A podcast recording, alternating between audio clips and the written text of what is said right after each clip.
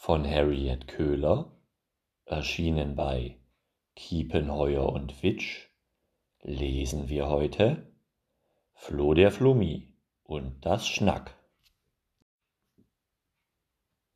Es gibt ja viele Geschichten, die von sonderbaren Jungen handeln, aber der Junge aus der Geschichte, die ich jetzt erzähle, der war wirklich sehr sonderbar. Dabei wirkte er auf den ersten Blick eigentlich völlig normal. Er hatte sterntalerblondes, strubbeliges Haar, das man ganz oft gar nicht sah, denn am liebsten hatte er seinen dunkelblauen Kapuzenpulli an, der so riesig war, dass sein Kopf unter der Kapuze fast völlig verschwand. Er hatte immer schmutzige Fingernägel und meistens irgendwelche Schrammen, denn er liebte es, Spiele zu spielen, bei denen man schnell rennen musste. Wie die meisten Kinder hasste er Aufräumen, Stinkekäse und zu enge Schals. Dafür mochte er Schokoeis und Bilder malen, den wilden Wind und Nudeln. Vor allem, wenn es Hackbällchen und Tomatensoße dazu gab. Ach so, seinen Namen musst du natürlich auch noch wissen. Der Junge hieß Florian, aber alle nannten ihn Flo, ein Spitzname, der sehr gut zu ihm passte, denn Flo war so klein, dass er sich auf die Zehenspitzen stellen musste, damit er an die Türklinke kam. Dabei konnte Flo schon seinen Namen schreiben und die Uhr ablesen und sogar ein bisschen Plus rechnen. Aber so ist es ja oft bei sonderbaren Kindern. Die sind manchmal ganz schön schlau. Er war auch der einzige Junge in der ganzen Kita-Gruppe, der immer gleich bemerkte, wenn die Ellie traurig war. Ellies Eltern stritten sich ständig und deshalb war die Ellie schon ziemlich oft traurig. Aber was an Flo jetzt so sonderbar war, willst du wissen? Nun ja, wie soll ich sagen? Es hatte etwas mit der Art und Weise zu tun, wie er sprach. Es gibt ja Kinder, die stottern und Kinder, die lispeln. Bei Flo hingegen war es so, dass er sich immerzu versprach. Fast immer, wenn er etwas sagen wollte, kam aus seinem Mund etwas anderes heraus. Vor ein paar Tagen zum Beispiel. Da gab es Karsspatzen und Flo freute sich. Lecker Spaßkatzen. Und als es am nächsten Tag Apfelstrudel mit Vanillesoße gab, rief Flo glücklich: Juhu, Kamillenhose. Zum Klettergerüst sagte Flo: Netter geküsst. Zur Rutschbahn: Lutschzahn zum Schaukelpferd Gaukelgert. Und als Flo neulich den Ball haben wollte, rief er Gib mir mal den Knall. Natürlich bemerkte er sofort, dass er sich versprochen hatte und schlug sich an die Stirn. Ich Flummi, ich grollte doch Nagen, wipp mir den Stall. Du kannst dir vorstellen, dass die anderen Kinder das tierisch komisch fanden. Sie haben sich in die Ecken geschmissen vor Lachen. Sogar die Ellie hat sich den Bauch gehalten. Und die Ellie lacht sonst fast nie, denn ihre Eltern, aber das weißt du ja schon, oder? Die streiten sich ständig, genau.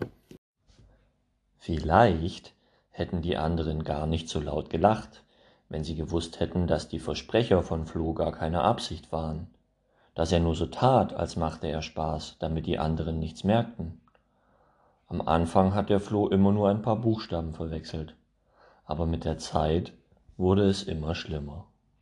Eines Tages musste er mit den anderen alle meine Entchen singen, und das klang bei Floh so.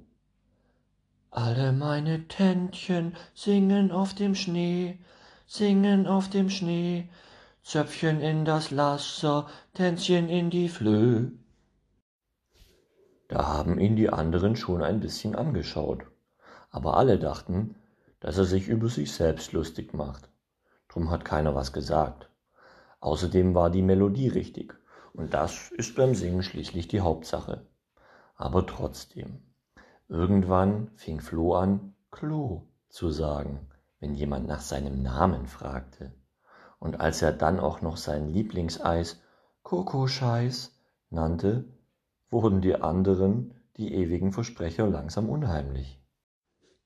Neulich wollte Floh etwas malen und dachte, es wäre schön, wenn die traurige Elli mit ihm gemeinsam malte. Er gab sich wirklich große Mühe und sagte, Komm, Elli, lass uns ein Schild malen. Die Elli schaute ihn an, als hätte er weder alle Tassen noch alle Untertassen im Schrank und sagte, Wozu denn ein Schild? Und was für eines überhaupt? Vorfahrt oder Achtung oder Stopp? Und Floh antwortete, Nein, doch kein Schild.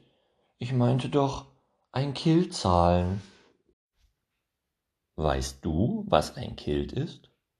Es gibt ein Land, das heißt Schottland. Und in Schottland gibt es Männer, die Röcke tragen. Und diese Röcke heißen Kilts. Du kannst dir vorstellen, dass die Ellie den Floh da nicht nur für ein bisschen sonderbar, sondern für ganz schön bescheuert gehalten hat. Aber nicht nur in der Kita fiel auf, dass etwas mit Floh nicht stimmte.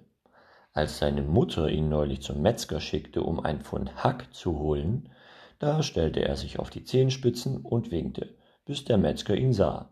Dann sagte er Ein Pfund Schnack bitte. Und weil der Metzger dachte, Floh habe die Wörter gackern und schnattern vermischt, kam Floh nach Hause mit einem Pfund Hühnchen.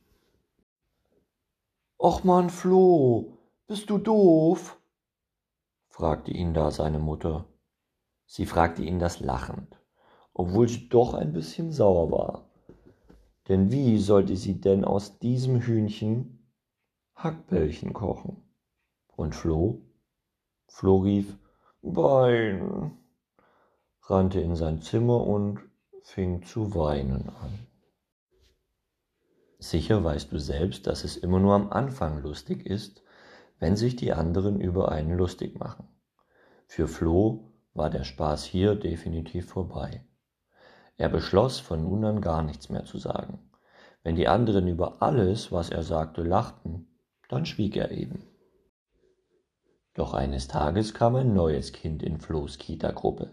Es war ein Mädchen, und es fiel Floh sofort auf, denn es hatte genau den gleichen Kapuzenpulli an wie er selbst, dunkelblau und so riesig, dass man kaum ihr Gesicht sah. Flo wusste auch nicht so genau, was plötzlich mit ihm los war, aber irgendwann musste er die ganze Zeit zu ihr hinüberschauen. Irgendwann hielt er es nicht mehr aus.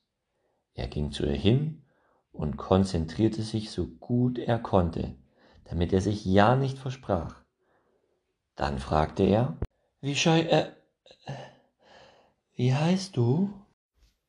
Du kannst dir vorstellen, wie erleichtert Flo war, dass die Worte doch noch richtig aus seinem Mund kamen. Das Mädchen errötete ein wenig.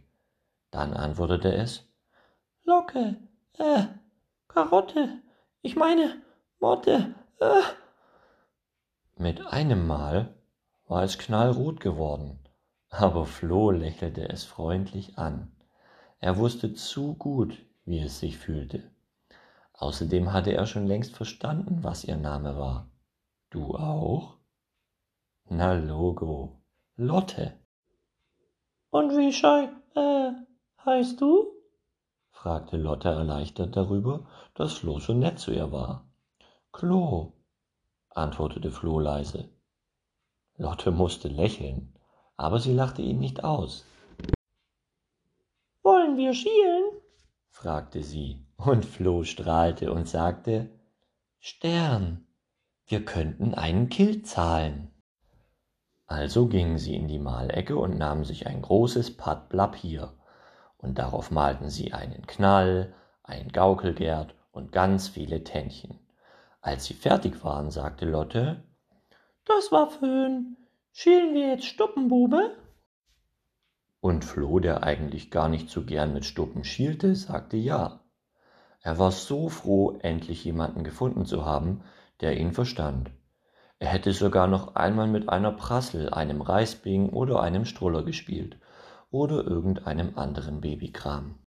Von jetzt an waren Lotte und Flo jeden Tag zusammen.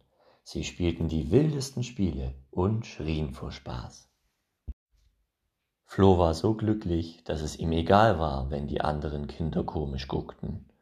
Die waren doch nur neidisch, weil sie keine Ahnung hatten, was die beiden vorhatten, wenn sie losgingen, um ein Tuch zu besen oder ein Pfeckenster zu leiten oder etwas aus Klaubürzen zu sauen.